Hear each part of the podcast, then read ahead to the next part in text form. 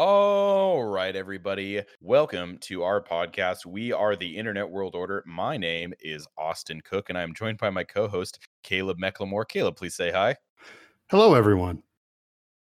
All right. Well, welcome to the show. And we're really excited to have you guys on here. This is actually our first episode of our podcast ever. Like, this is the intro to the world.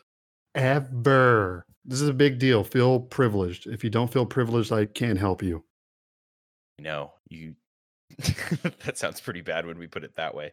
But we, uh, on this podcast, we really like to talk about movies, one of our favorite things in the world, as well as wrestling, superheroes, comic books, video games, all the above. So that's what we're going to be talking about on this channel. So to start off, we wanted to talk about our favorite movies today. And my favorite movie of all time is The Dark Knight. And Caleb, please tell the people what your favorite movie is. yes. My favorite movie is Big Fish.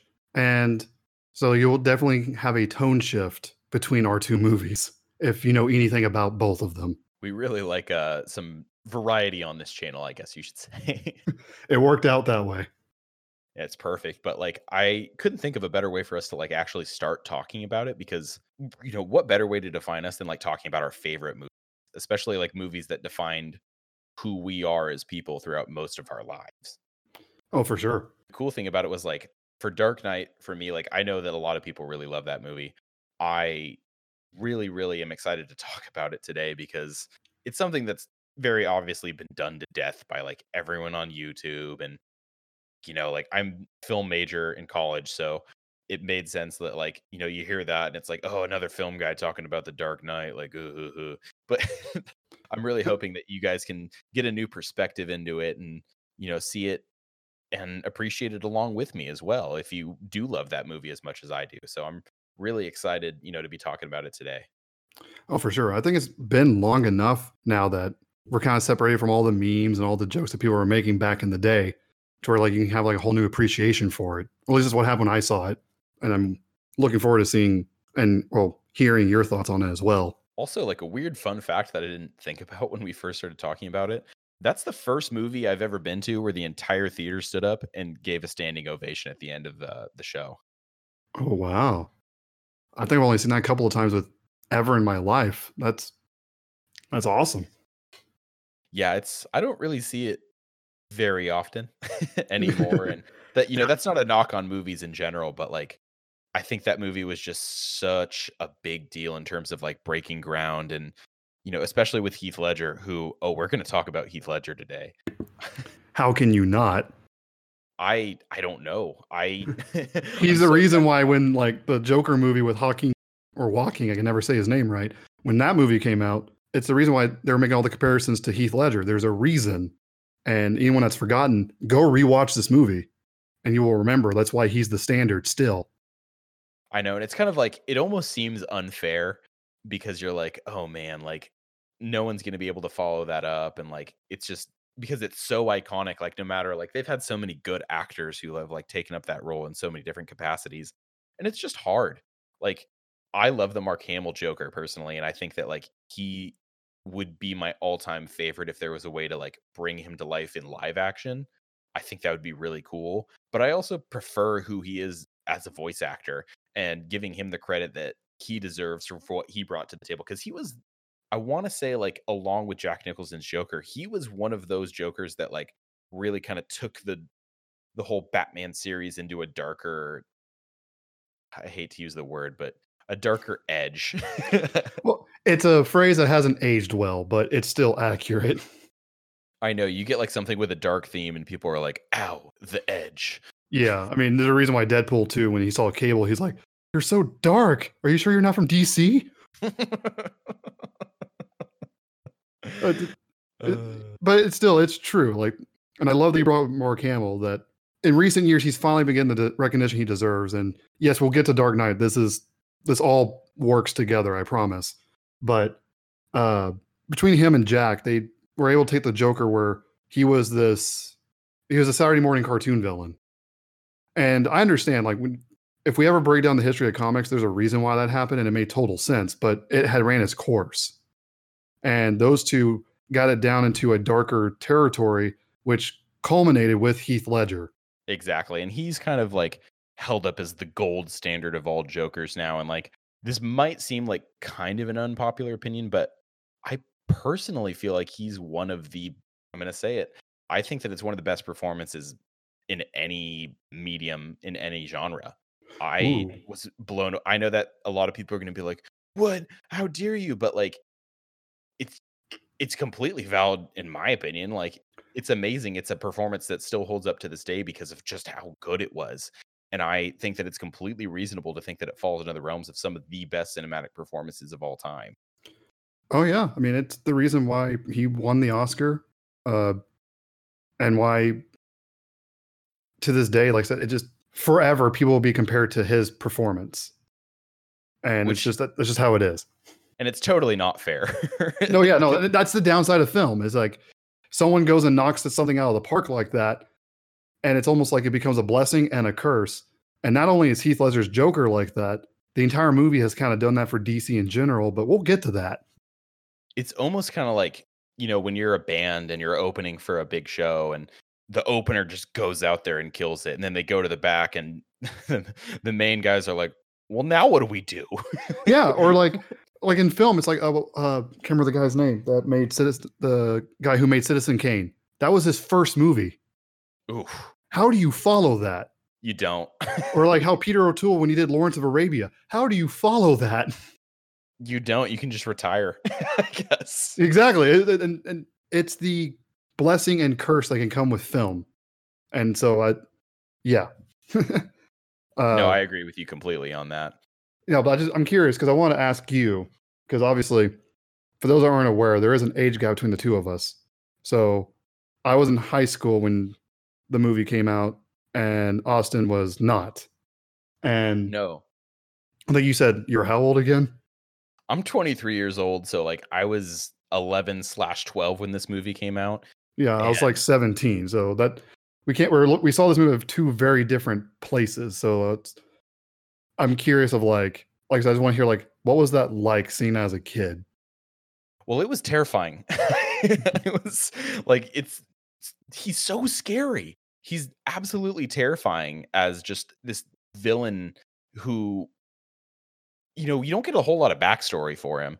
And you know, we're talking about everything. You know, we're talking about the Joker mostly right now, but the thing is is that he's the best part of a movie that has so many other good things going that it just amplifies what's happening in that movie. And it's so interesting when you view The Dark Knight as a movie through the lens of the Joker is the protagonist of this movie because he essentially won at the end in a weird way. Yeah, And I really like that he was kind of grounded in more like I was kind of expecting it. But when they had him as someone who, you know, he puts his own makeup on and he's kind of like, I, I hesitate to say normal guy, but he's a character that's rooted in real world people and, you know, what they can be like and what they're capable of. So for me, it was, you know, I'd grown up with kind of like the Joker as like kind of this cartoon, like clowny villain. And then I watched this movie and I was like, oh my gosh, this is absolutely like one, it's terrifying because he's just so good at being scary. And two, it's just so I don't recognize him. Oh yeah, no. It and if you need proof of that, go watch like a a Knight's Tale, Love and it. then put in the Dark Knight right after that, and tell me you recognize Heath Ledger. I still don't recognize him, even like when his face paint gets smudged, or like when you start to see a little bit more of like his face. Like I just don't recognize him whatsoever, and it's so it's so good. Yeah, like the the few seconds where you actually see him with no face paint on at all, you're just like, I don't know what I'm looking at. he completely morphs into this character and he's the perfect perfect antagonist of batman which a lot of people have talked about like it was kind of like a well-kept secret for a long time in like the comic community and the quote unquote nerd community because they would very obviously have him be the focal point of a lot of batman's adventures in media whether it be the comics whether it be the batman the animated series which if you haven't seen, I am so sorry because it's so so good. And the box set's at Target and Walmart now. You don't have an excuse. Right, and it's on DC Universe, which is like eight bucks a month, and everyone's quarantined right now. So like, if you're like, oh, I'm busy, I can't watch it. I'm like, you're a liar. you can watch, you know, some of your other shows on repeat, but you can't watch something new. That's just not true. Yeah. Because and Well, I Bert- understand like some people are very hesitant to give comic book movies a try because there's this unfortunate idea that comic book movies are quote unquote low art. I'm using very big like finger quotations right now because the Yeah. Dark Knight very much changed that. Like Batman Begins was really great, but this movie just catapulted into the stratosphere. Like it was just such a game changer for a lot of different things. yeah. And w- uh, sorry, I was gonna say like, and when you think like when you had Batman and Robin, and pretty much movies that justify why people looked at comics in a bad light, and then the Dark Knight just came around and just showed, hey, no, no, no, here is a amazing movie that is still very much steeped in comics. Right. And I think that like it's still a crime that that movie didn't get nominated for Best Picture. I'm just saying, like Upon rewatching it, I have to agree. it's so like you know i'm not here to like bash the community for like why didn't you give it a nomination like because heath ledger still won so that's a huge deal. He was the first ever to win for a comic book movie if i'm not mistaken.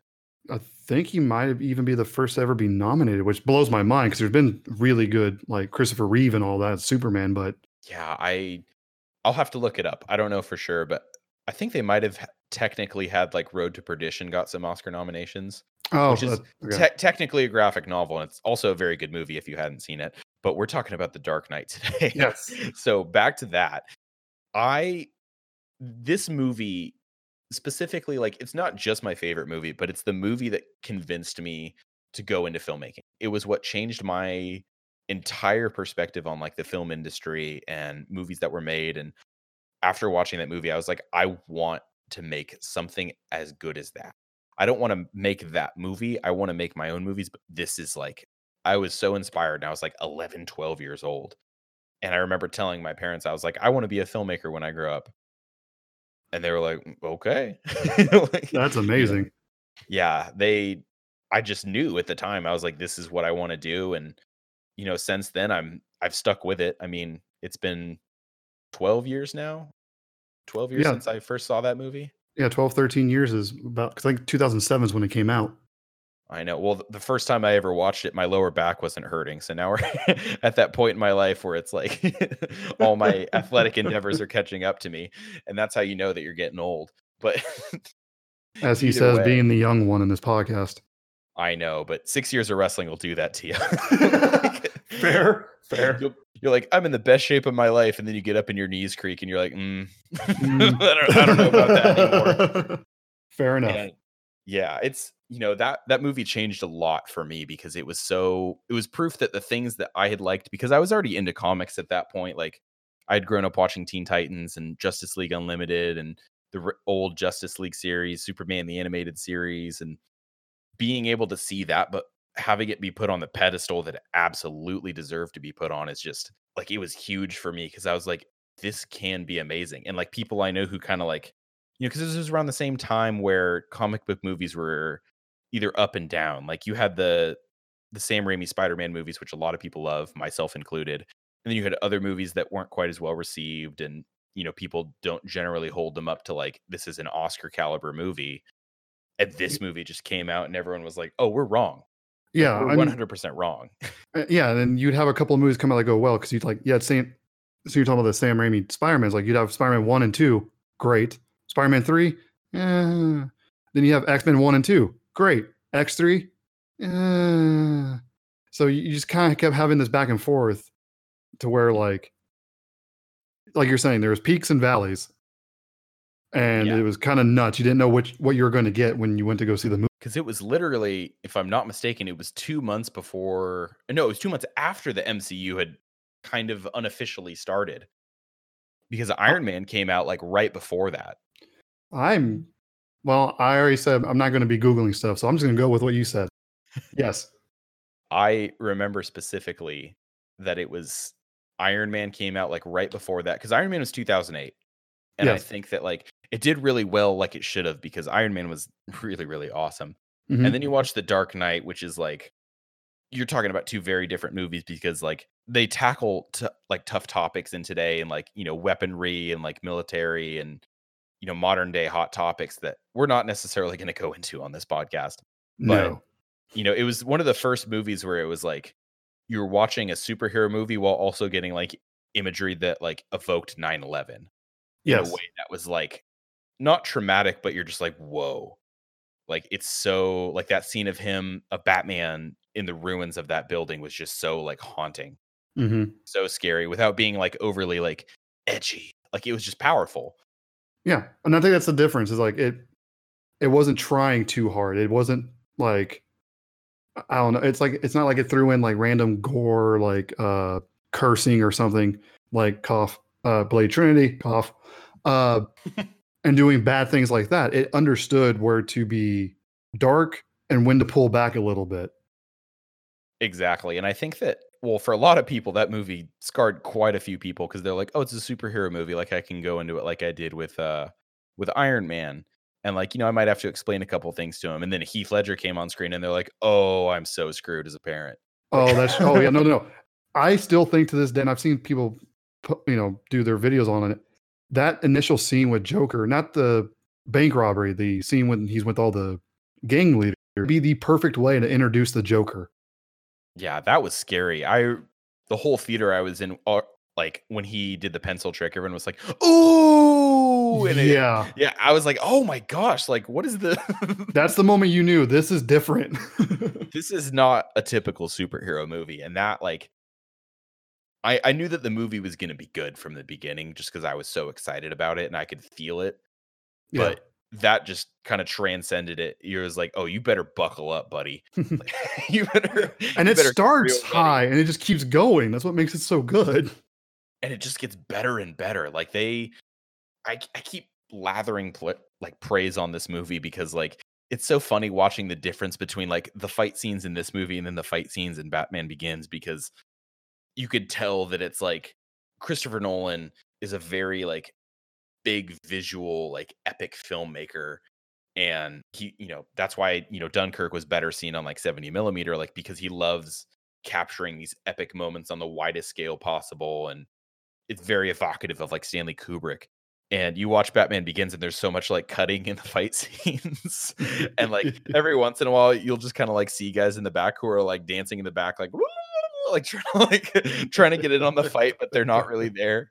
And there's a couple times like i don't know if it's specifically in dark knight but definitely in dark knight rises where like you see a guy in the background who runs forward and then gets hit by nothing and he falls over. You, know, like you notice it and you're like i can't i'm not going to say anything but i definitely did just see that. It's so That's the movie version of a pro wrestling botch. it's it's like the wilhelm scream but it's less noticeable because they still use the wilhelm scream for some reason Because it works. It's like duct tape. I know, but like I remember when they had it in Man of Steel, like this movie that was like so like you know, it was a little on the darker side, not in like it was graphic or gory, but like it was very intense. And Mm-hmm. there's a scene where a guy gets thrown off of the plane and then he just goes, Whoa! and I was like, that felt so out of place for this whole movie. Well, to go in the comments, like to kind of, because I'm just curious, because with this being your favorite movie, I'm curious of your thoughts of like, I think one upon rewatching it, because obviously, because it had been years since I had seen it last. So, one of the things that I always liked when I'd watch it, but I guess seeing it at this point in my life, I have a real appreciation for is the chemistry that Christian Bale and um, uh, Michael Caine have as uh, Bruce and Alfred. Oh, Uh, it's wonderful. Exactly. It's like to me, as great as Heath Ledger is, it's like I almost want to put their chemistry like right there next to Heath Ledger's performance. It's so it's very natural and like I mean it's Michael Caine, so you're always gonna get like a really good performance out of it.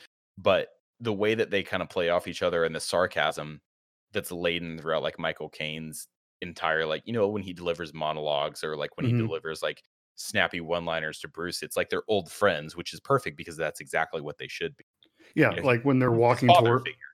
Exactly like when uh, Bruce was thinking he was about to go give himself up as as Batman, and they're shutting down the Batcave, and they're walking through. He goes, "Well, Alfred, you can now say I told you so." He goes, "Well, I don't want to," and they they walk. Goes, but I bloody did tell you so.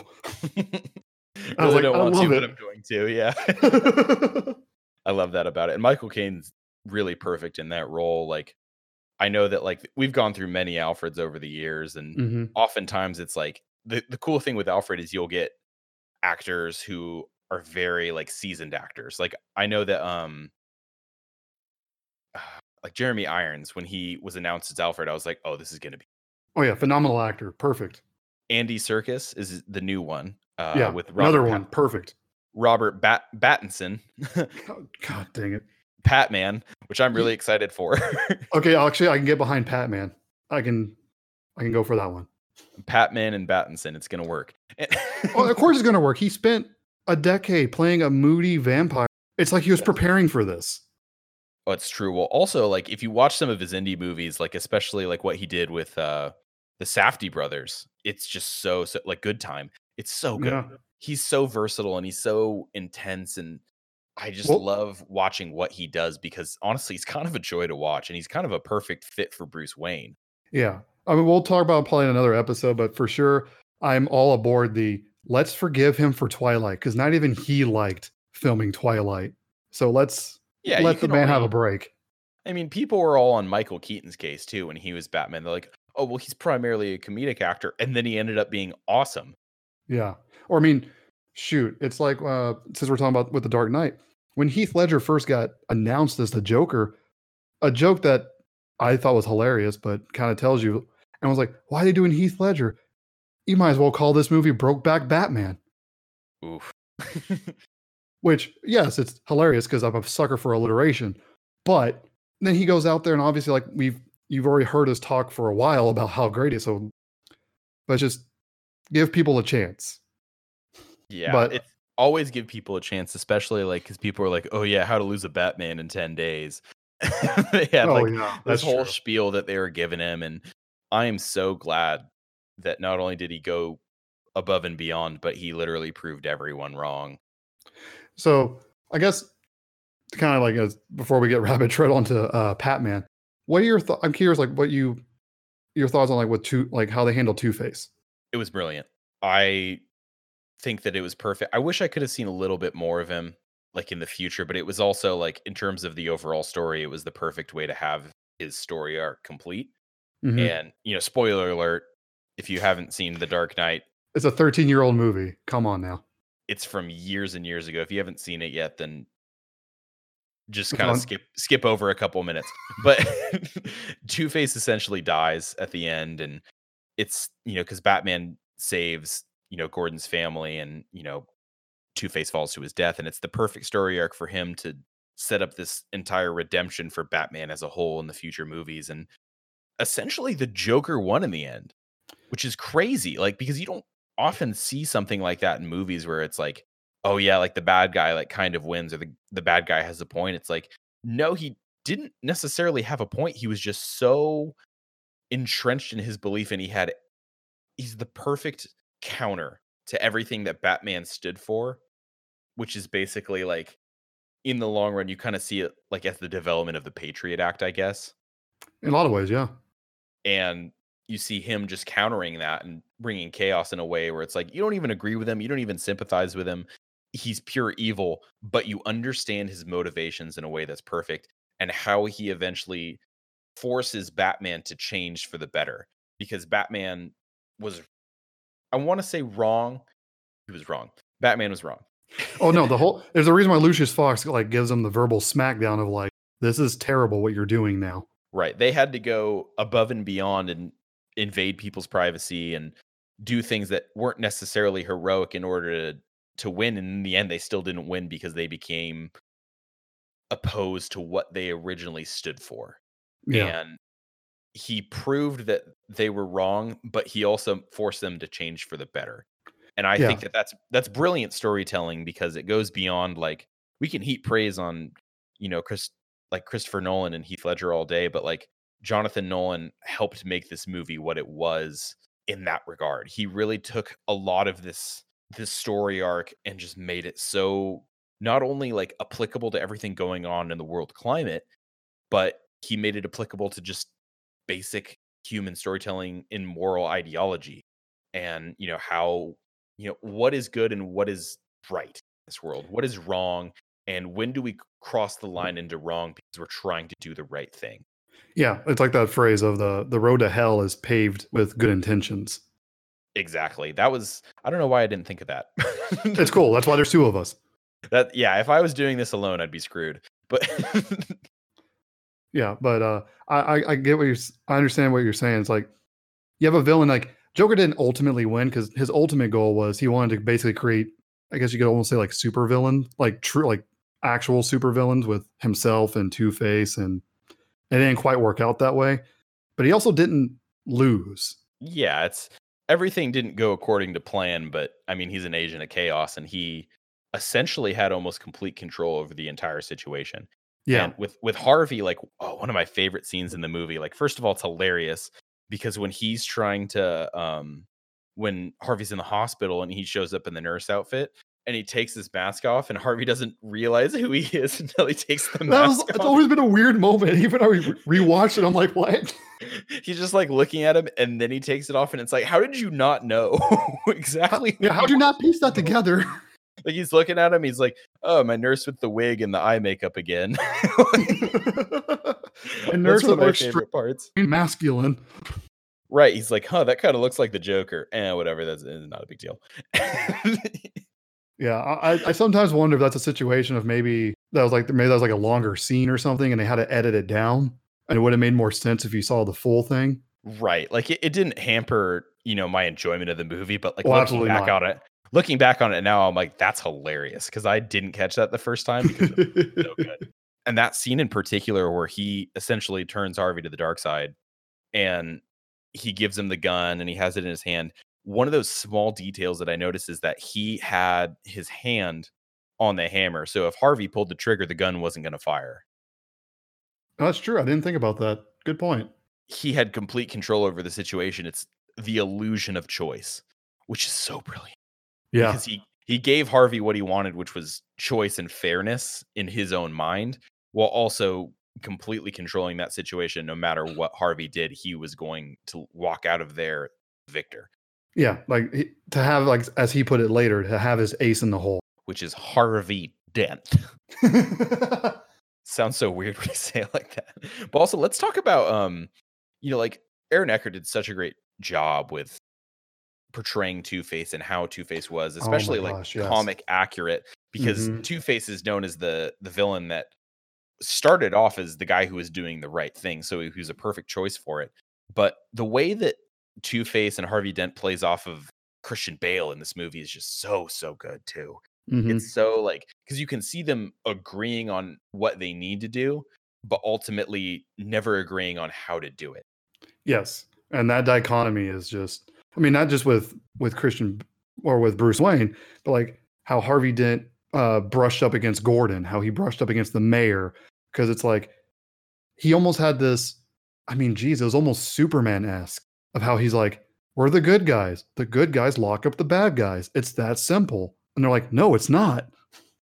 it's never that simple and like you know that one of the funny things about like the original like batman begins is they have the scene where it's like he goes down and like he's in like the underworld where like the judges are hanging out with like the falcone or the carmoni families and like they're like hanging out down there and it's like they're filling our streets with crime and corrupting our youths with drugs. And it's it's so funny because it's like it's kind of heavy handed but it's also perfect for like the series and what you know they stand for because in the beginning it's like this hopeful like he went from being this angry person to being i'm going to do the right thing. I'm going to follow this rule. And the one rule that batman always follows throughout this series in particular is that he doesn't kill people.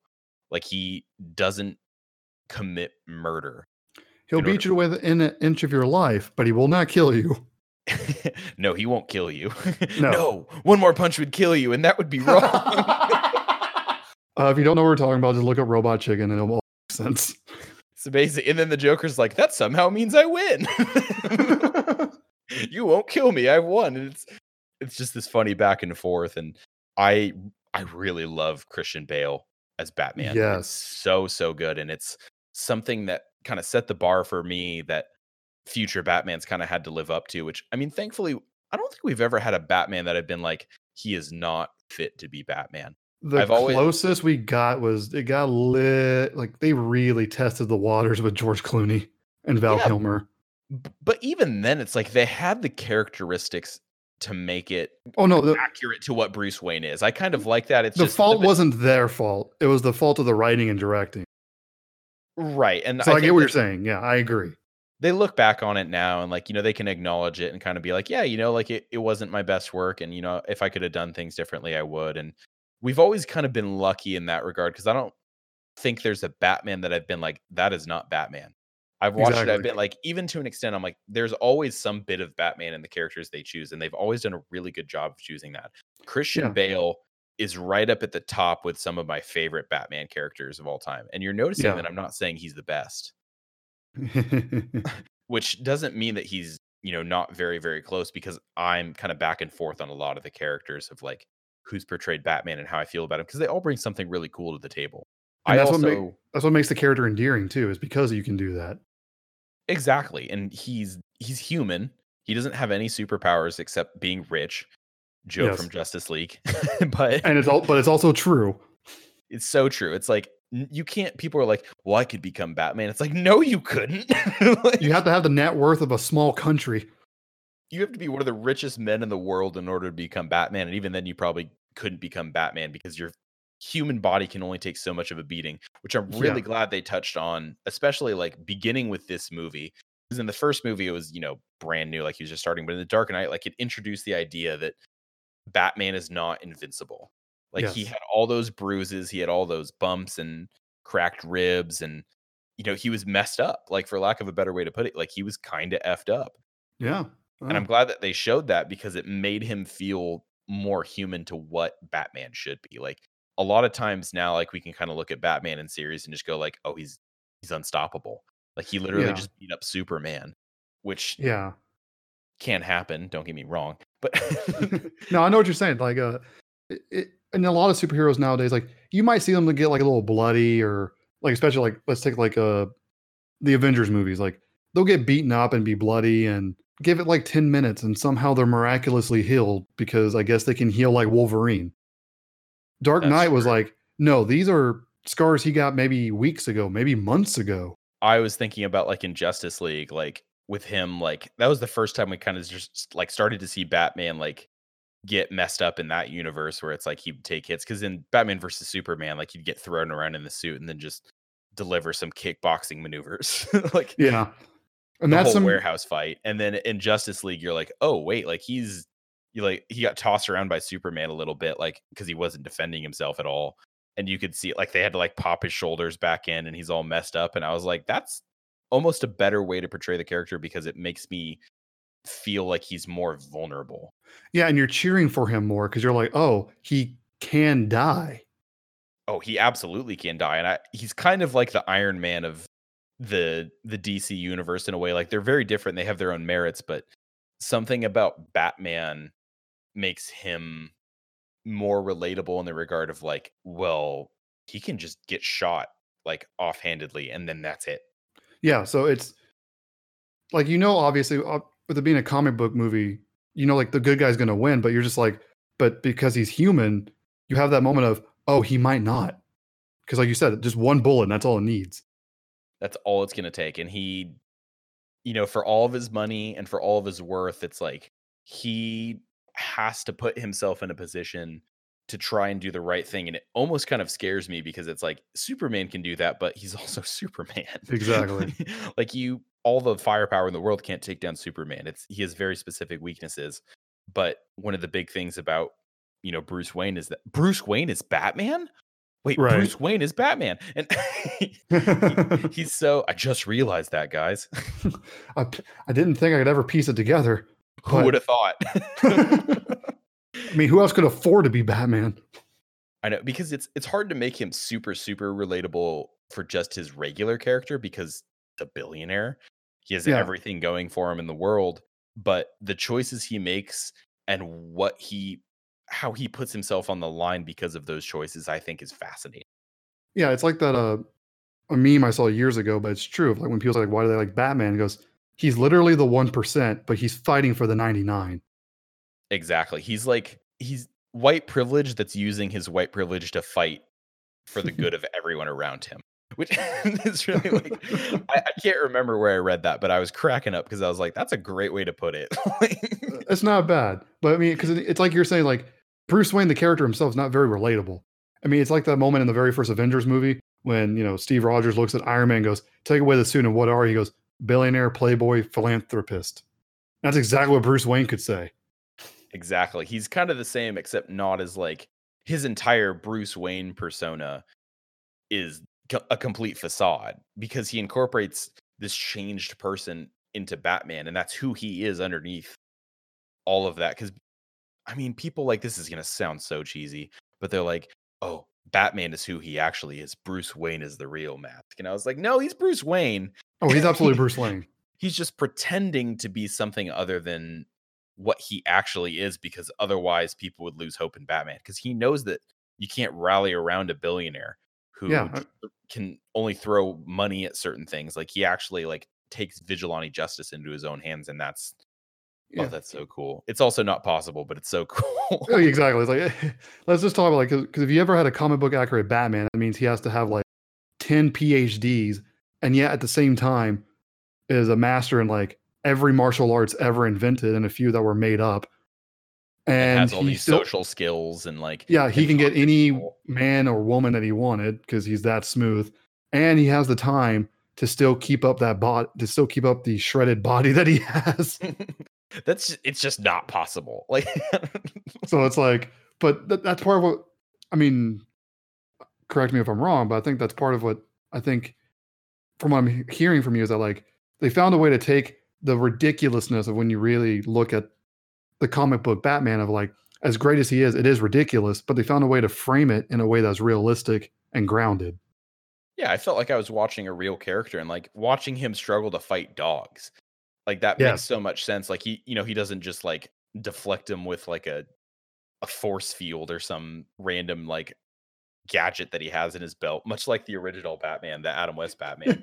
which I love that. I think that's hilarious, but it also doesn't. It's great in its own sense. right he just pulls he pulls out the dog repellent spray like spray and it's like where did you get that and he's like i'm batman oh, no you mean the shark repellent spray that worked on the shark and it exploded but it was a robotic shark so it shouldn't have worked but it did anyway right and it was hilarious but it's just like if you tried to like apply that to the dark knight and it's like him he's like oh i'm struggling this dog's biting me don't worry like i have the perfect solution to this because i'm batman and i thought everything out like yeah it's just so funny to like think about. I love the groundedness of this in a way that like it can't be replicated with those other superheroes. Right. No, that, I agree with you on that. That is, I mean, it's like uh the big fight when he's he's working his way up the uh stories to get the Joker, and he deals with all the all the henchmen and the thugs, but then he still struggles with the dogs. I know, and, and it's like, the, yeah, he's he's been trained on how to fight people, not animals.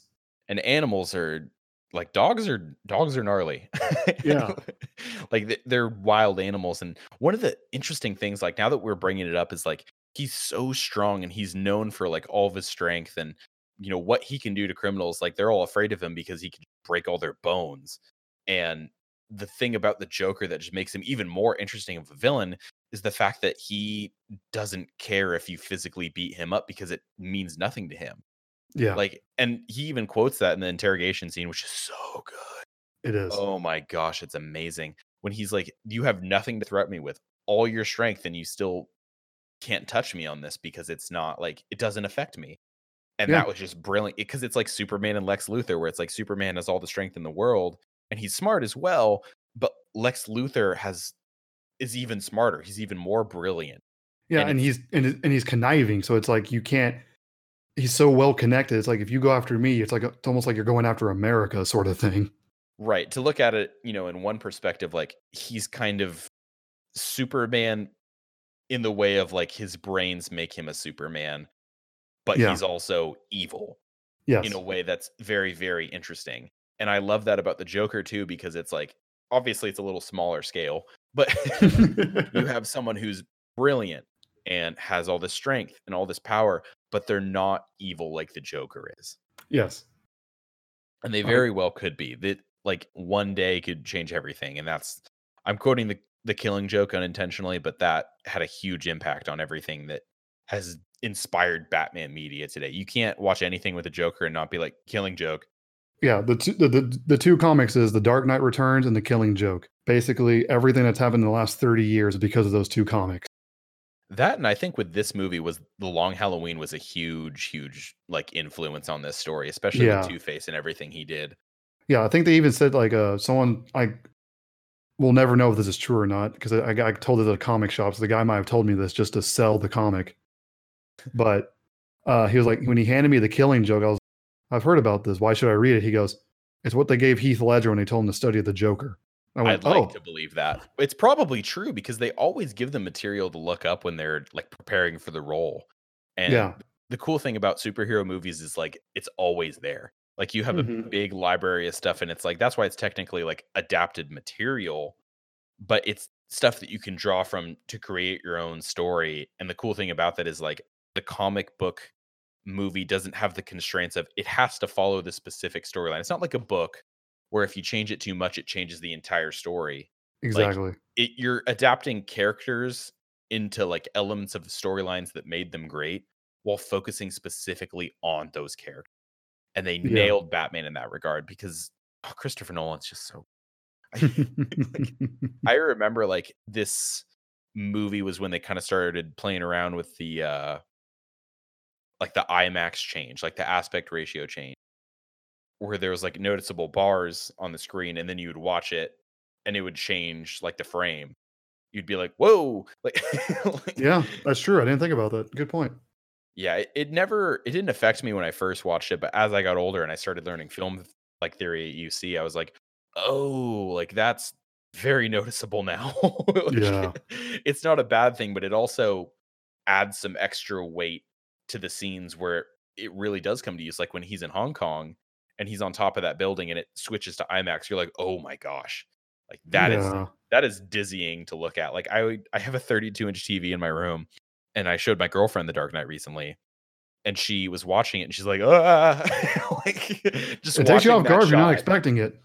Yeah, you're just looking at it, and you're like, I would never do that. And it's like, well, yeah, you're not Batman.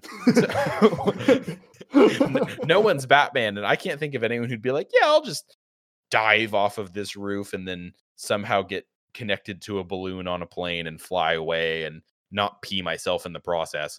yeah, just you know, kidnap a Chinese national and not cause a world war. this is also Batman we're talking about. No, no, no, no. That, that's not me nitpicking. It's just it, it's part of the ridiculousness that, of why people like Batman.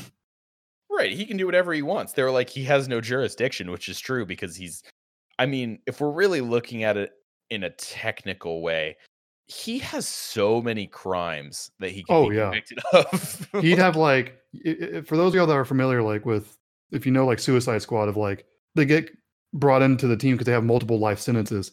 Batman would have more life sentences than the entire Suicide Squad combined. vigilante justice is very much like I mean, not a whole lot of people do it because well, they're not Batman, but it's also like you'll die. Like yeah, it's you'll die and like he just has such a high like crime count, but like Gotham's such like an a crime infested city. Yeah. it's like 85% of Gotham gets murdered in a year. like that's not true, but like, it feels like it. it's like everyone is constantly dying in Gotham. I mean, geez, look, if you you see some of the like arc after arc that happens in comics, you're just like, I'm pretty sure two million people just died in the span of like a month, it almost feels like the superheroes make it worse. and that's actually one of the things Dark Knight talked about. which yeah, it's true. It's like there wasn't a Joker before Batman came around. And yeah, you you just had the mafia, and that's it. right, and it's dude, it's just so scary because he scared the mafia, and then the Joker, who's far worse than all the mafia combined, is like he just completely shook up everything. And then you have Bane, Yes, who in the next movie, which we'll talk about the Dark Knight Rises in a later episode, like more more thoroughly and more thoughtfully. But he's scarier on a different level because he's entirely Batman while also being stronger than he in almost Yeah. every regard. So like Mhm. whatever the Joker lacks in physicality, Bane more than makes up for. And it's And I- just so interesting to watch. oh for sure. And I will always, I know some people obviously because the Dark Knight set such a high standard, the Dark Knight Rises was kind of doomed to not meet that standard. But I will always thank the Nolan brothers for oh. redeeming Bane after what Batman and Robin did to him. Well, right. They made him like the design of him was kind of cool. Like I- know that it's going to be like blasphemous to say like, yeah, I kind of liked something from that movie. It was like his design was mildly interesting, and everyone's like, I mean, it is, but but they also made him like a bumbling oaf who would just like. that's yeah, that's literally his only his only line is in the whole movie, and it's he just he just roars and like throws fake punches, and you're just like, oh Yeah, my they- gosh, that's not Bane. well was making him comic book accurate of a scrawny guy that turns into a giant brick house of muscle. Well, he's not even scrawny like initially. He just puts on all that weight, and then the venom makes him even more scary. Yeah, You're like, you're like, I don't want to fight that guy. exactly, and I'm fine with that. But like, yeah, but then like I said, Dark Knight Rises kind of like showed you like, no, Bane's a big deal. Here's why. so scary. I love it. I But back to back to like the Dark Knight, like it's just so like watching that transition of like, you know, you have different characters. Like you had Ra's al Ghul in the first one, and you know he's great. Liam Neeson's great in that role. I love that Ra's al Ghul, and I was initially a little hesitant when I heard it was Ra's al Ghul because I was like, can't he just like come back to life? Yeah, and then they they incorporate it in a way that I I was very like okay like I don't have to worry about like mystical stuff in this very like realistic grounded Batman movie. yeah. I, I, I'm not gonna lie, I was a little worried about that too because it's like you can't have both. Yeah, and they found a way to make it work really well and I'm very pleased about that. And to this day I think that it set a really good standard for like Batman villains because they've always been some of the more highly regarded villains in comic book like lore and history. Like everyone either looks at like Spider-Man villains or they look at Batman villains. And there's Yep. a lot of others like and that's just in mainstream media. Like obviously like if you're super into comics, you're going to watch all of these other movies and you'll be like, "Well, Superman has great villains too," which he totally does. Yeah, And Green Lantern has great villains too. It's just so there's such a deeply rooted interesting thing about what Batman villains do and that's I mean, they challenge Batman in ways that are specific to his character, and they do it so well. Like a lot of great villains do that, but the way that his villains do it are just iconic. It's so exactly. There's a reason why they've endured for literally 80, anywhere from depending on when they got made, 50 to 80 years. Yeah, it's, he's uh, been around since the 40s. Exactly. I mean, it's like because like Two Face is like everyone always says like Joker is Batman's greatest uh, mistake. No, that's Two Face because he could have prevented Two Face. Joker was already too far gone. Yeah, Joker was the antithesis of everything that he is. Harvey Dent was what he kind of aspired to be in the eyes of the public, but Yeah. was ultimately unable to save because even he was corruptible. Yes. because he he was not perfect he wasn't what the public saw him as and you know them trying to protect that was you know like protecting a lie yes. and i mean like if you've all seen the movie too you're probably just like you're literally just reciting the plot to me But you don't understand. It's so good. it's just so good just listen to me okay If you're you still haven't- listening now, then you, you're in. You're okay. Just let us have this. you're in please let me have this okay I love it. It's it's a movie that I can watch like there's not a movie I watch every single day just because you know that's incredibly difficult to do, but it's a movie that I can watch frequently all the time that always just gets better for me. There's always some new small thing about it that I can appreciate that I can fall more in love with and it still reminds me why I started film in the first place. So like that's why it's my favorite. Yeah. No, and to guess put a nice little bow uh, for myself. Like, it's been great to watch, come back and watch this because, as I alluded to at the beginning, anyone that was watching it back when it first came out, we're all aware of all of like people poking fun at Christian Bale's Batman voice of sounding like the love child of Clint Eastwood and a grizzly bear. Uh, isn't a car. exactly. Uh, why do you want to kill me? But um eh, now that we're years apart, years away from that, you know, those memes are long dead. And I could almost watch it for like almost like for the first time in a way. Like it kind of gave a whole new appreciation to like just really enjoy it. And so I I'm glad that they're we were able to talk about this in long form. And it's I completely understand why it's your favorite movie. Well, I'm glad you do understand. It's it was a big part of my childhood and you know, I actually watched the Tim Burton one right around the same time. I think I think my parents finally let me watch it cuz they're like, "Yeah, you know what? Like he's he's getting to that point where he can start watching stuff like, you know, PG-13 movies that we normally wouldn't let him watch." Yeah, old and, enough to where it, you'd be fine. Right, and that's when I started actually like around that time was when Blockbuster was still around and there was a movie that I you know, cuz we'd uh, I had The Dark Knight on like DVD. Like my family got it on DVD. They're like, "You're we're just going to buy this movie." I didn't have to worry about that. But a movie that I wasn't fully aware of when I was a kid because I just hadn't had the chance to watch it was Big Fish, which incident- incidentally is your favorite movie that we're going to talk about today. I rewatched that again and oh my gosh, it's so good. oh, I I I am trying to think of like how to just where to even start because uh that movie just it there's obviously like the acting and the cinematography and a lot of, I love the way that especially when there's when they're in the memories like the way the lighting's done versus when they're in the present day. There's all sorts of things like that.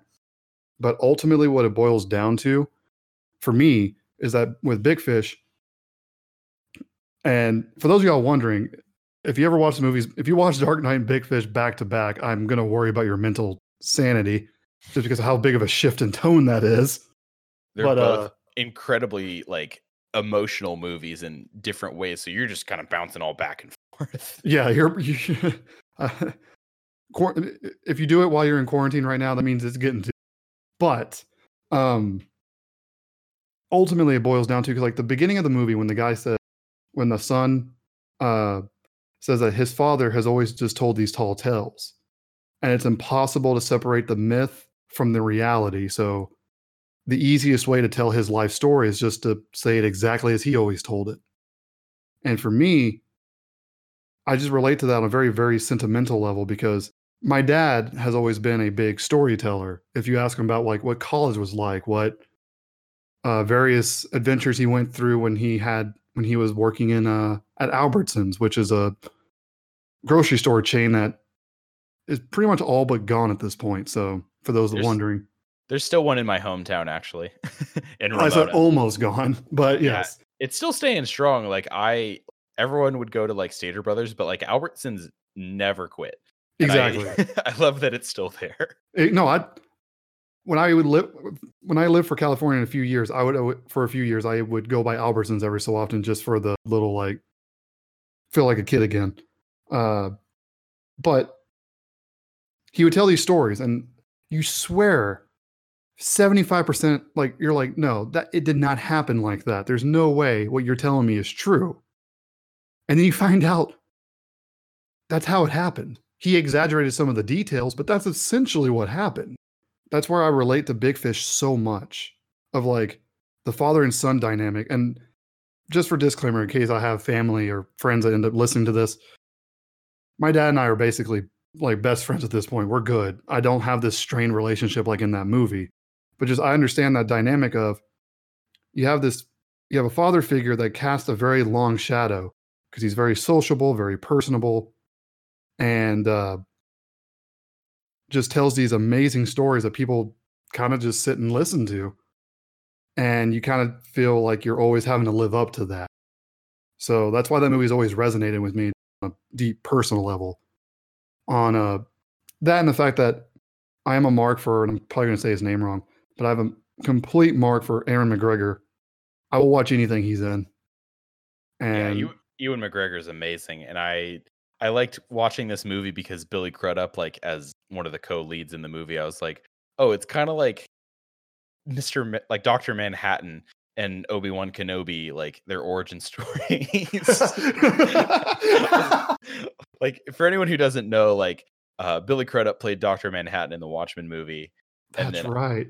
I because everyone forgets that, and because everyone knows that Ewan McGregor was very clearly like Obi-Wan Kenobi, but it's just so funny when you like put him in a movie and you're like, who's gonna win? That's true. Fair enough.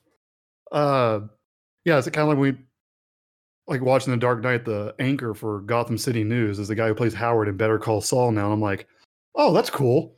But uh uh but yeah, like just with Big Fish, it's just uh it's very whimsical, very fantasy. I know for a lot of people you wouldn't think Tim Burton could would do that because it's like you're sitting there watching it and it has like this this the music is perfect for the scenes and you're just sitting there like this is the same guy that made Beetlejuice and you know the 1989 Batman and you know Sweeney Todd and Edward Scissorhands like is the same it's like yes.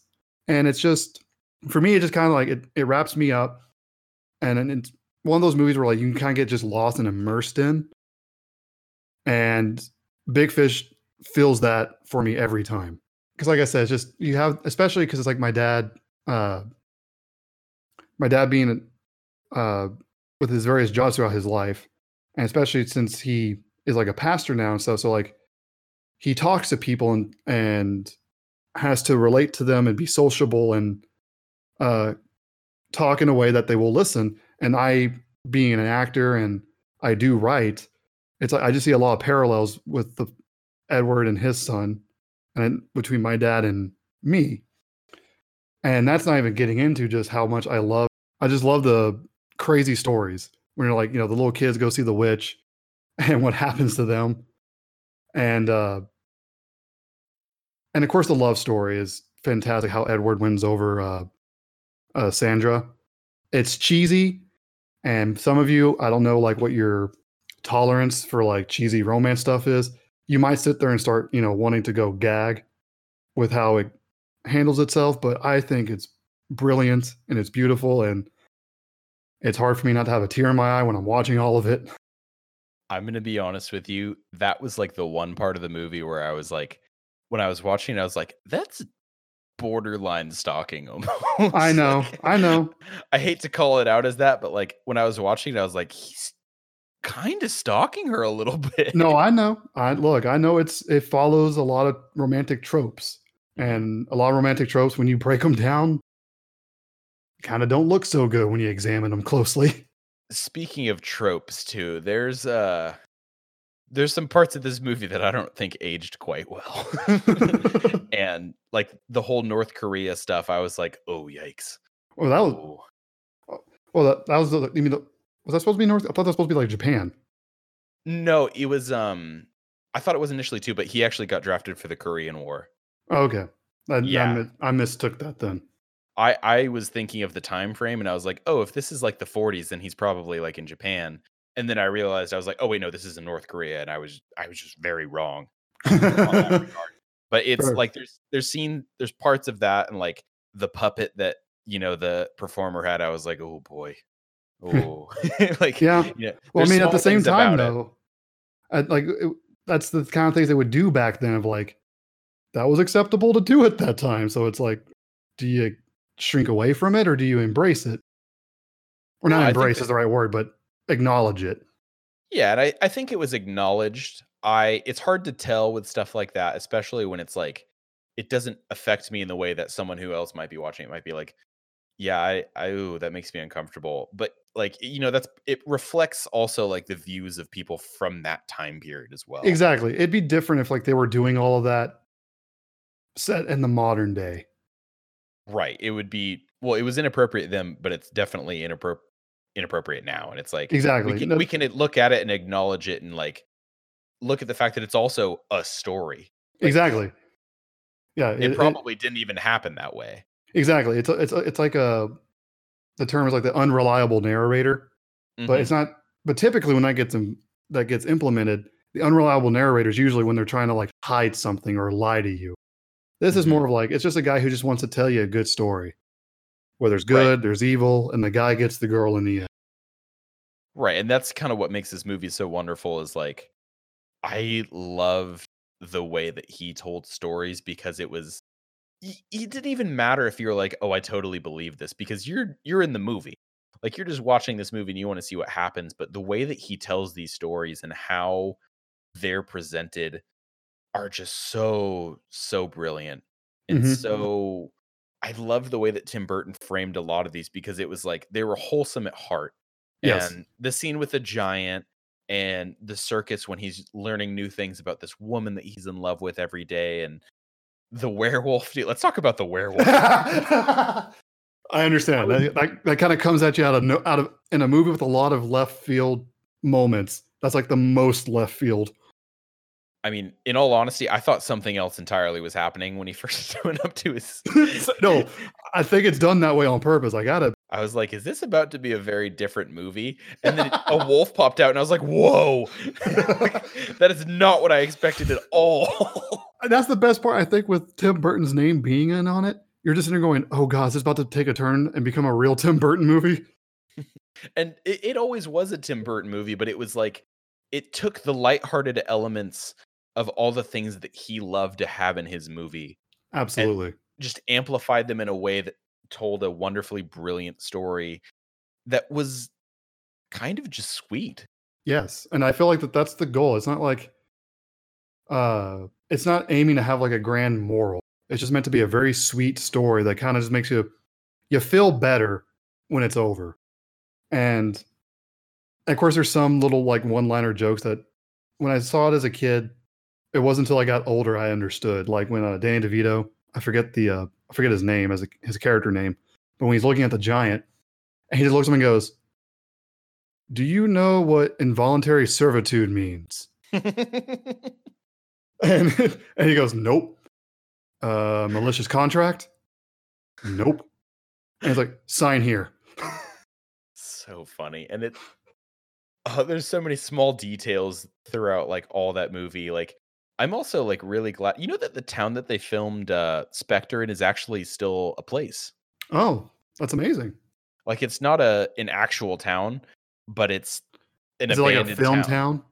yeah it's like an abandoned prop basically that they Okay. still have everything up there and i think people go and visit it every once in a while but like unfortunately i think the the big main building in the back actually burned down in a fire which is really sad i had to look that Oh. up That's unfortunate. it is really sad, but it's it's cool that you know they left it there. And like for Alabama, that was probably so cool for their film industry and for like oh, yeah. tourism because they were just stoked. They're like, dude, movies are here. Like, yeah. you know, celebrities are in town, and they because they filmed that whole thing in Alabama. oh, yeah. It was all filmed in location, and that's that's cool. That's probably like one of the the beginnings of when you know like Hollywood major Hollywood productions started to shift over to filming in the South. That's true because like, that was in 2003. So that was definitely a novel concept at the time.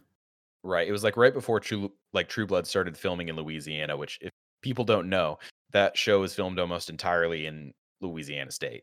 Yeah. Which nowadays, that's like, well, what's the big deal? But at the time, that was huge. Right. And it's it's cool because it you know, you get a genuine feeling like you're like, this isn't just a set, like I'm in Alabama. I am Yeah. in his hometown where he grew up. And it's so fascinating, like watching that. But like the way they use lighting in particular, like what did you think about the lighting that they would use for like the different time periods? I loved it because it kind of gave them like where you're talking about like a sweet or well, I said earlier about like with whimsical, and I feel like I know it's a weird word, especially for like two for a grown man to be saying, but it's the to me the perfect word. That When huh? I'm I'm agreeing with you. Oh, okay. Sorry, I just at first I thought you said like something else, but anyway, with whimsical, it's like it's just I don't know. It just it felt like uh it was almost like you're being told a really really great bedtime story, and the lighting kind of just kind of gave it heightened, like it, it kind of just heightened everything. Where you're like, oh, this is definitely like almost like a dream, not not dream. Well, he when he was in Spectre, it was kind of done like it was almost like a dream state because I get the you know, them being like, oh, maybe I'm looking too far into it. But I always thought like, oh, he had a near death experience. But uh yeah, the lighting I, I dug it with how they just it's almost like you, it it helps show the difference when you're in the present day versus when you're being told a story. And it's really cool when you have that difference. Because even though obviously it jumps across decades, so it's pretty obvious when you're in a different time period just based on how people are dressed or how Edward Bloom, how Edward Bloom himself looks. It's just like you're saying, adding little details like that to help. This is a completely different almost like universe Mhm. from the present. Yeah, it feels like a big like fairy tale that he's in, but it well, I don't know if I should say fairy tale, but like it was like an American tall tale. It's very uh like it was very when he's in the past, it reminded me of like a southern gothic kind of aesthetic where there's moments of like, ooh, that's kind of like freaky, that's a little frightening, but it's like this idea of like this fantastical world set in the American South. And when you brought up whimsical, like whimsical is a perfect way to describe it. Yeah. Uh, and I'm a, I'm a big sucker for the soundtrack too, because my uh, parents, since they're children of the '60s, raised me on that music. So it they if they listen to this, they would be probably a little upset if I didn't mention the soundtrack because The soundtrack is great. it's phenomenal. Uh, all the songs they picked perfectly fit with whatever was happening in the moment. Yeah, like I said, I think, and I know we're probably gonna jump around the movie in terms of like chronologically, but it's like at the end of the right at the end of the movie when the son is talking to the family doctor, and the family doctor tells him the real story of about his birth, Mhm. and he finds out like, oh, it was actually like kind of boring, and the doctor goes, yeah, and back in those days the men were not allowed to be in the same room as the mother while she was giving birth. So it didn't change anything by him making this grand story.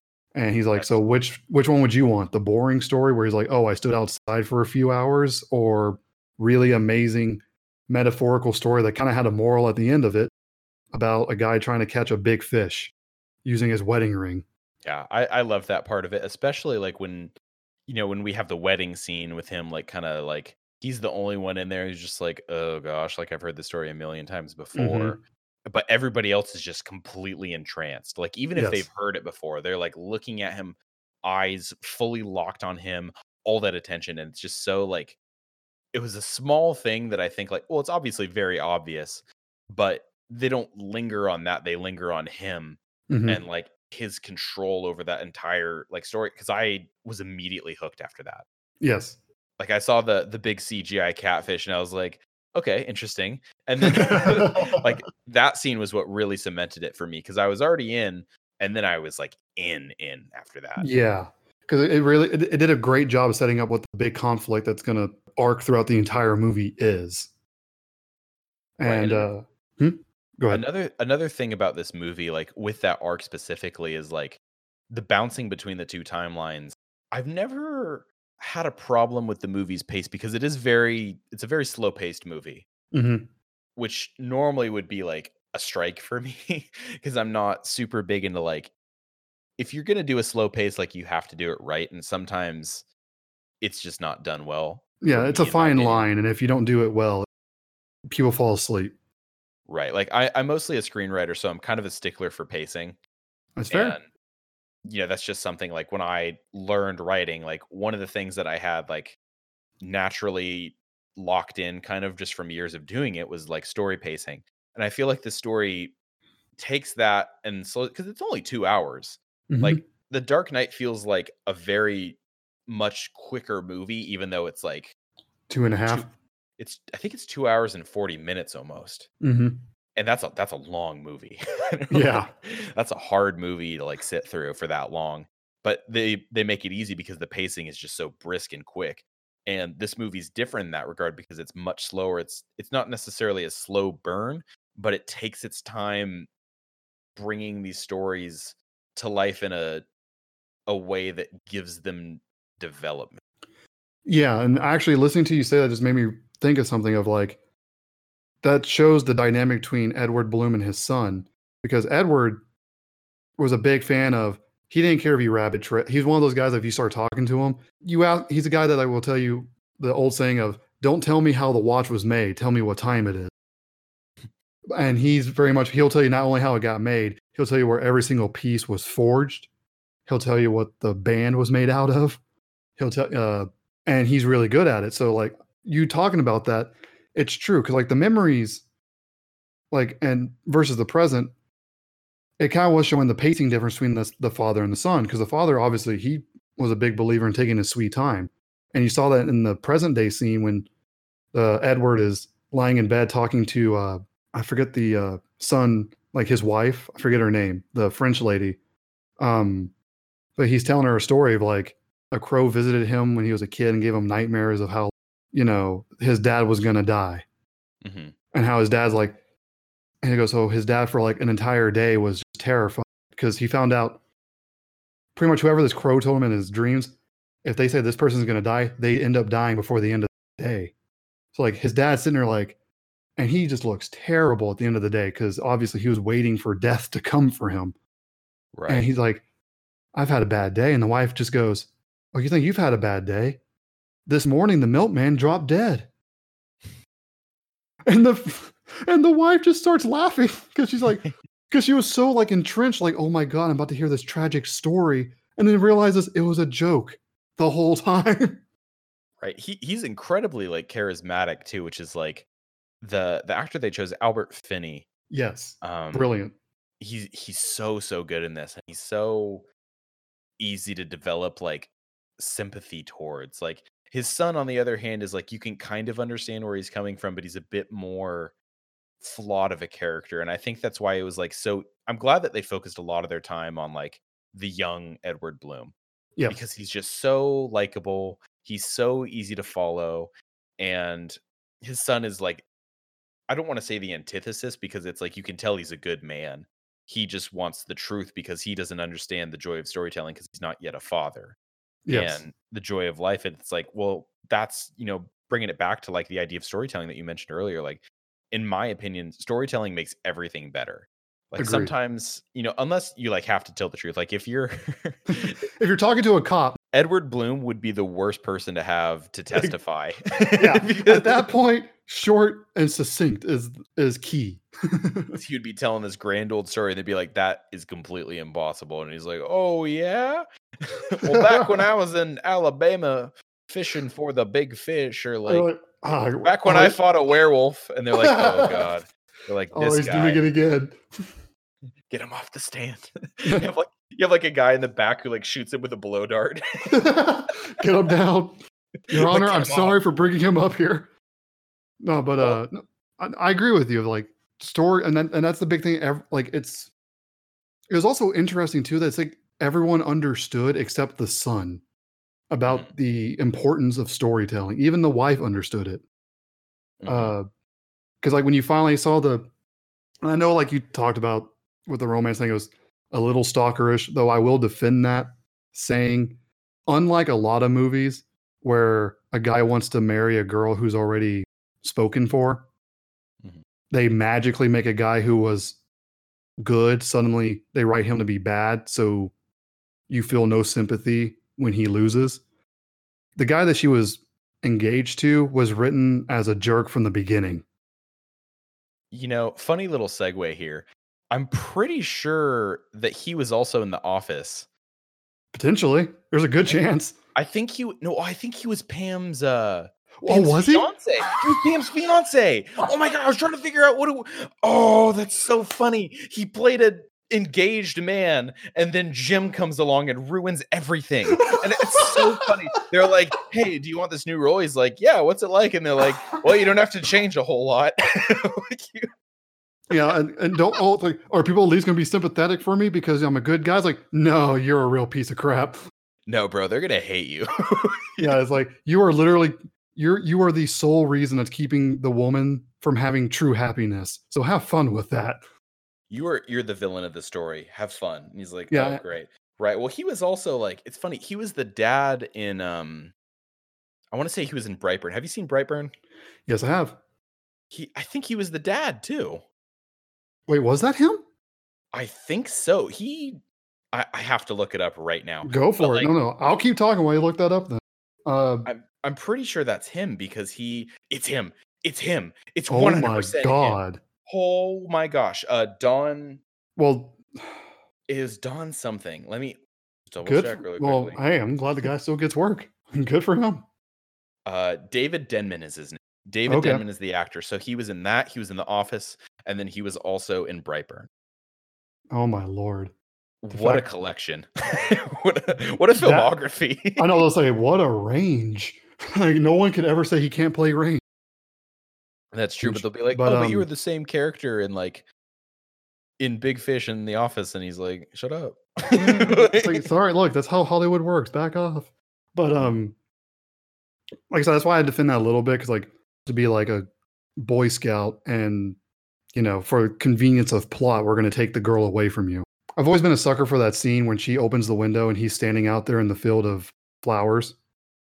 Oh, it's such a beautiful shot. I know. It's just like my heart just every I'm like, I'm not really I'm a bit of a cheesy romantic, but not really. But every time I see that, that shot, I'm just like, oh.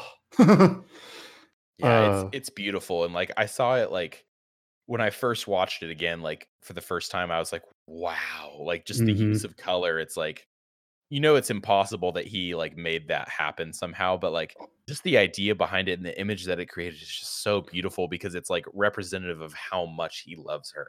oh yeah, like this is how much work he's willing to put in. It's like And I've she's- known you for two weeks and I'm gonna plant an entire field of daffodils. Yeah, and no, then that that's why I like the part of the reason why I'll defend Nix, I'll defend it is because she has that th- they uh, address in the dialogue where she goes, "Why would you do all this?" And he's like, "Because I love you." She's like, "You don't even know me," and he has the perfect rebuttal of like, "And I have my whole life to find out." And that worked. That I was like, somehow that worked. And he she was like, you know what, you're right. oh, I think what helped too was that follow up thing when the guy was like, "Crap out of me." She's like, "Don't hurt." yeah, Okay. like, I won't. And then he just got rocked. He probably got punched like 20 times. Well, yeah, when you see him like when he's bandaged up in the hospital, like in case you're curious of how bad of a beating he took, that's how bad it was. It was so funny. I, I was watching, I was like, oh my gosh, they're gonna linger on this. It's almost cartoonish. Yeah, which I get that, and, that, and I love that they play they they play the line with it. Like we said at the beginning, Dark Knight, Big Fish, very emotional experiences, but get there in very different ways.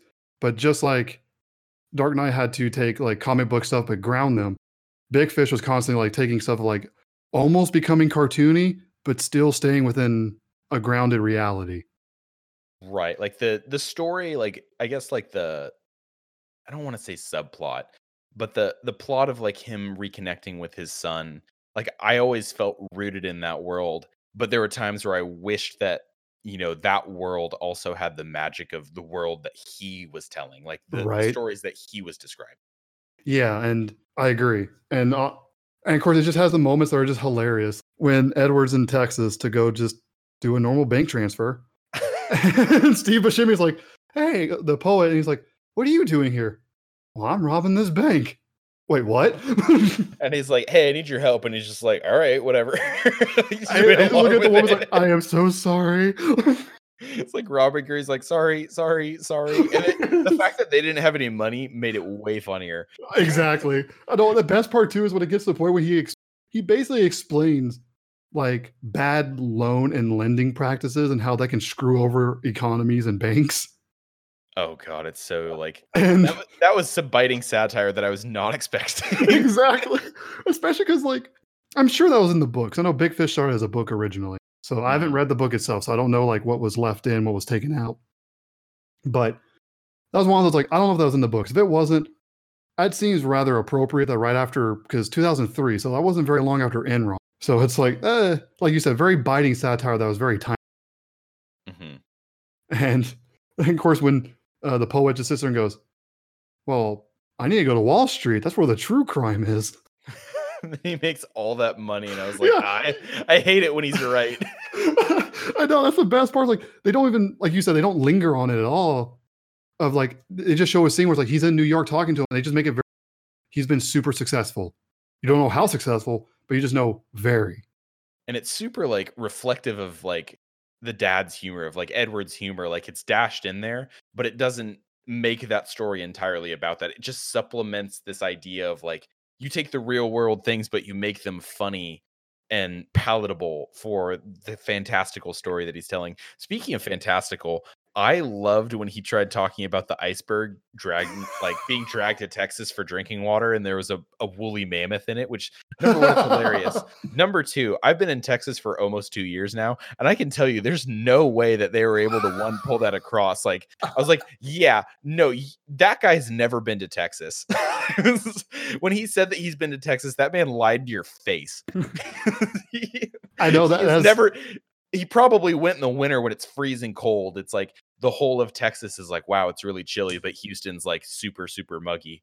yeah. I mean, he wasn't in the part in Texas where there would be snow. He was like in the part, like, especially when he's saying like West Texas where I grew up. I'm like, no, no. it's not possible, buddy. You get like a week of winter, but you would not get an iceberg. I'm literally nitpicking a tall tale as if it's a real story. no, no, no. But that's that's the thing. That that's the great thing is like if you start thinking that way, it's almost like the movie's purposely trying to like bait you into thinking like the sun.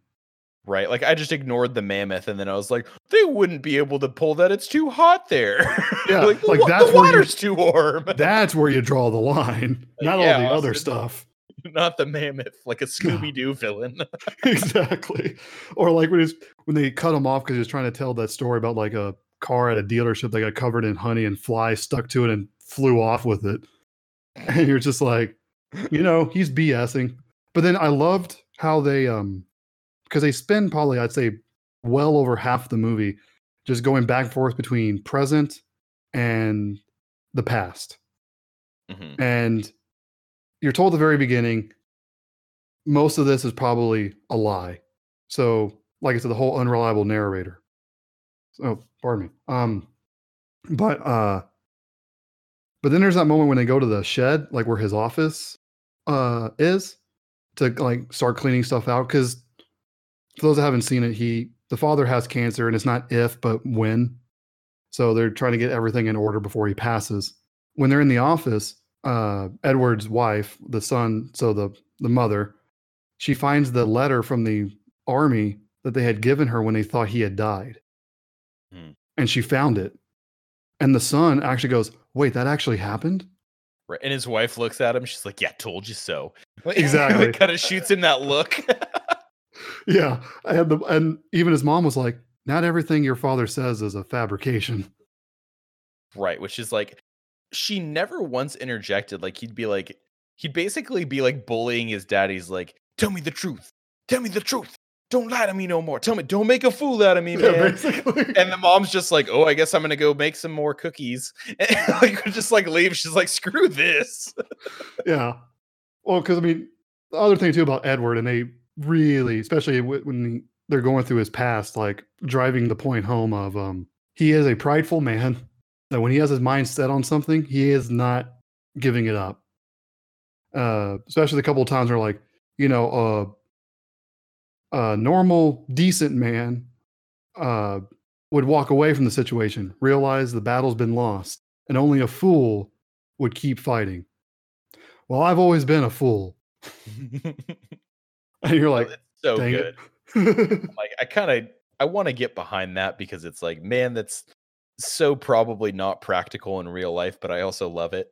Like, yeah. I mean, it's definitely that situation of like the son after his wife find out about like how his father and mother met and got married. You know, she's like, Well, why didn't you ever tell me about that? And he's like, Because it didn't happen like that. And she's like, But his version's so much more romantic. yeah, I prefer that version. yeah, that's why even later on, everyone's always looking at him going, There's nothing wrong with these. Like, he's not blatantly lying. The main points are correct. It's the details he fudges.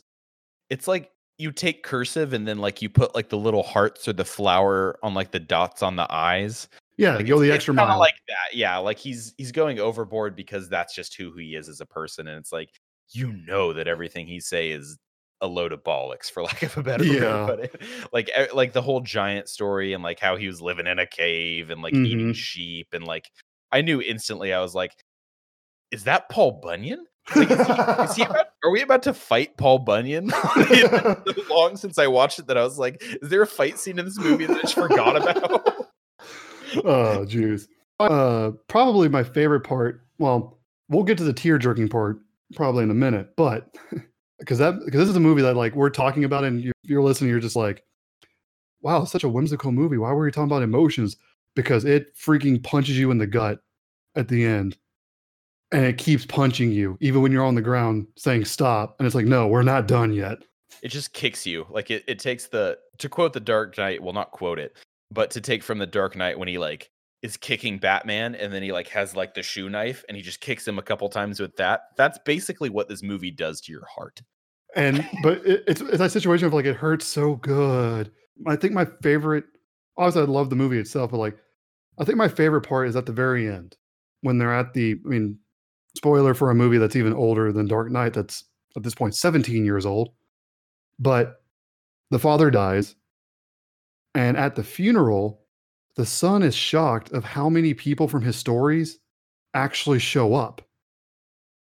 And you see Danny DeVito and he has the cane that makes it seem like maybe he's not maybe he is in charge of a circus or at least of something. And you see the giant. Now he's not 10 feet tall but he's head and Huge. shoulders taller than everybody else. Yeah he's huge.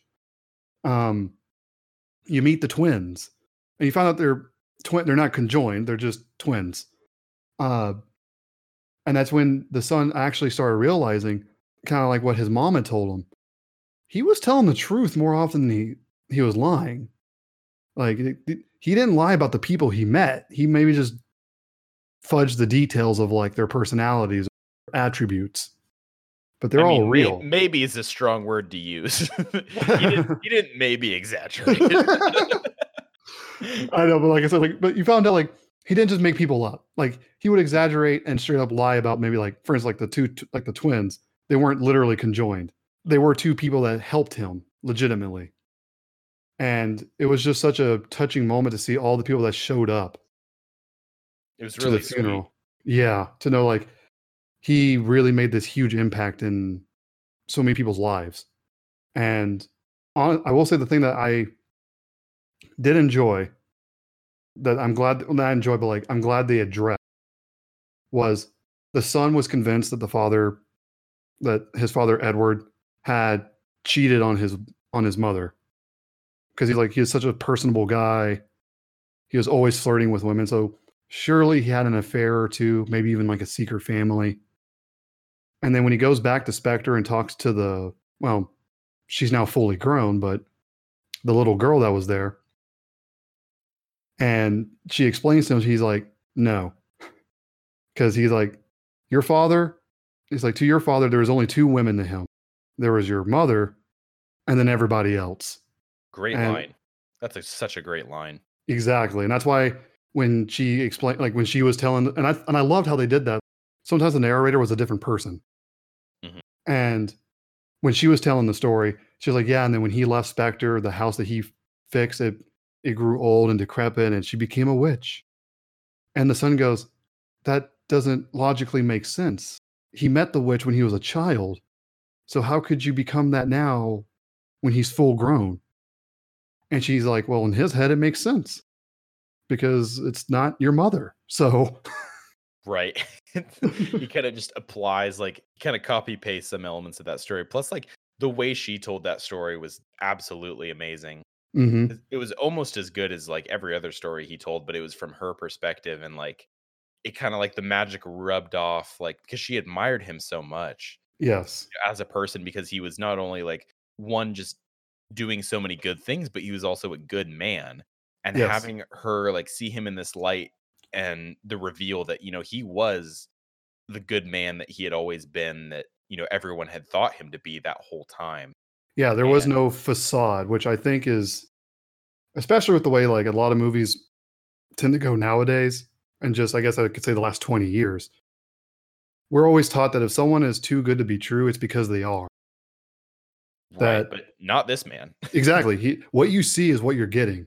He- He doesn't have some secret like horrific crime that he's trying to hide or cover up or anything like that. Like and it's almost unbelievable because you're like, there are people this genuine don't exist. And it's like, yeah, he's right there. Well, well genuine's a strong word. we're, we're, again, we're talking about a guy who literally was talking about like wrangling a giant fish. Well, no, I meant like genuine in terms of like uh yeah, no, no, no. Like genuine in terms of like the emotion and their intention. Yeah, uh, yeah, he's not lying. He's not going to like he's not going to stab you in the back. He's not going to you know, uh, what's the phrase of like he doesn't talk out of both sides of his mouth. Right, right. And I I love that about him because it's just such an easy character to follow. Like I know I probably mentioned that like three or four times. Like he's so easy to like. It's true though. And oh yeah, you will be if you're I will have to seriously question you if like after you're 10 minutes into the movie and you're not like on board and like cheering for Edward Bloom, I'm gonna have to ask you what is wrong with you. Exactly. I, let's talk about the ending. Honestly, like let's, yes, let's yes. I just want because once you talk about that and it starts getting emotional, it, that's why I wanted to wait. But yes, let's get to that. yeah let's you know in in conclusion of like you know the the exploration of this movie that ending had me crying so hard Yeah. Like, And just to walk people through it, like the father, Edward Bloom, uh, and it's not too long after him and his son have a pretty. I mean, it's not like they're not like screaming at each other, but it's about as intense of an argument as you literally dying of cancer. yeah Uh, but he gets a phone call. Well, not phone, he uh, gets home from running an errand, and when he sees the house empty, he finds out oh his father had a stroke and he's now, you know, on his last legs. Uh, they don't say as much, but and part of what I like about this movie is even though there is a lot of dialogue, there's a lot of things that get easily explained through just body language and like setting. Uh, the son's sitting there with his dad, and at the beginning of the movie, his dad got to see the witch, and the witch had a glass eye that showed you how you're supposed to die. So his father the whole time was saying, "This isn't how I die. The way I die is a surprise." Trying not to get emotional. I cried like a baby when I saw Oh, I this just a couple days. So I'm trying not to get there. I'm like, I'm like, gotta hold it in. Uh, I can cry when we go off air. Uh, they're sitting there, and the father kind of wakes up a little bit, and the son who stayed behind to watch him, the father just says, "Tell me how this ends." And the son just looks at him and goes, "I can't, I can't tell stories like you can." And the father's like, "Yes, you can." Or not, not, he doesn't quite say because obviously he's struggling to speak, but he's like, but basically saying like, "Yes, you can." i think it was what he was saying was uh like from an earlier line in the movie when he's like but you haven't told me that part yet how does it go That's he's like, right. like this and i was just like oh god this is it Like, Yeah, yeah. oh man That's right. And because he's like, so because the son eventually is like, okay, I gotta tell this story then. So he's like, help me out. How does it just tell me at least how it starts? And that's yeah, the father goes, like this. And the son So- starts telling the story. You're kind of right there with him because he's trying not to break down Mhm. while he's telling the story, and you kind of feel the same way. Because he's because his father kept saying, like, take me to the river. Because it's kind of been a theme throughout, is that like he would either get like lost uh, in the rain or he'd have to swim across a river or whatever. So he's like, that's where he needs to go be laid to rest. And so he tells the, the son tells this fantastic story about his father being laid to rest at the river. He gets to see everybody. And it's just this gut punch after gut punch because it's so it's a juxtaposition of the son is trying to tell the best story he can.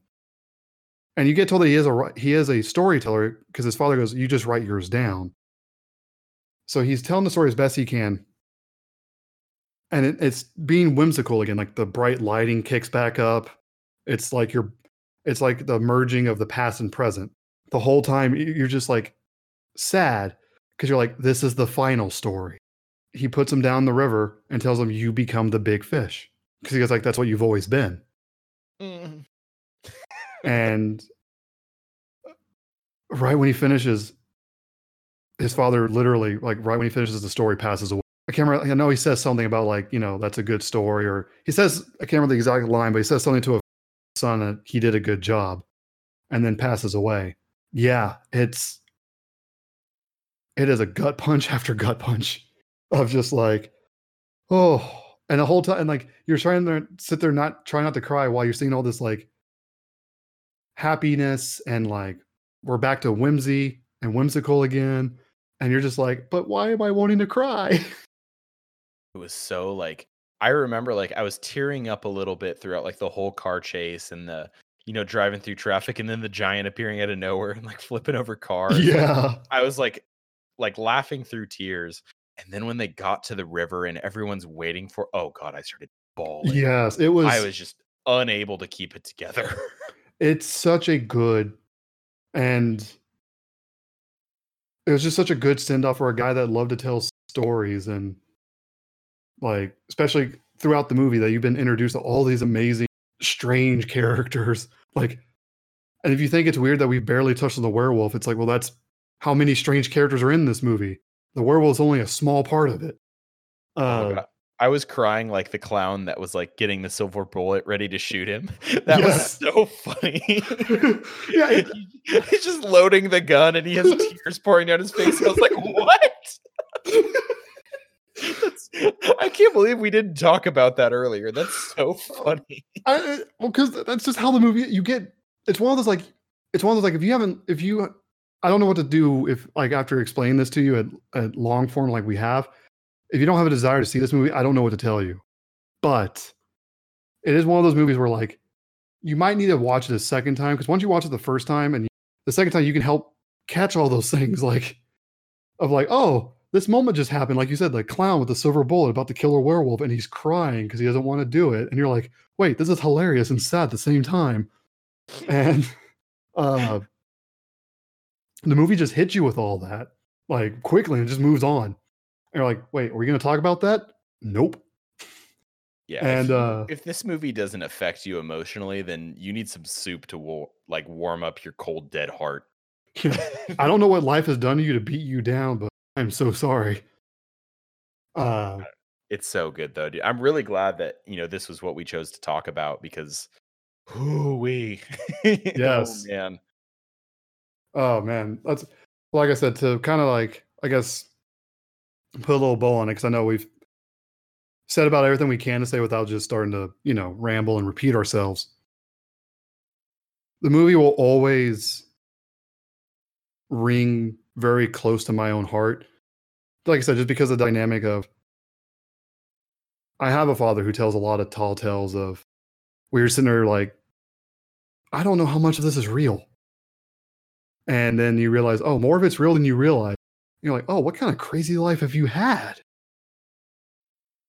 So to see a movie that so perfectly encapsulated that, and it wasn't trying to be like edgy or trying to be like, oh, but we're going to teach you this weird moral, or we're just for the purpose of throwing you off, we're going to suddenly make the main character a bad person.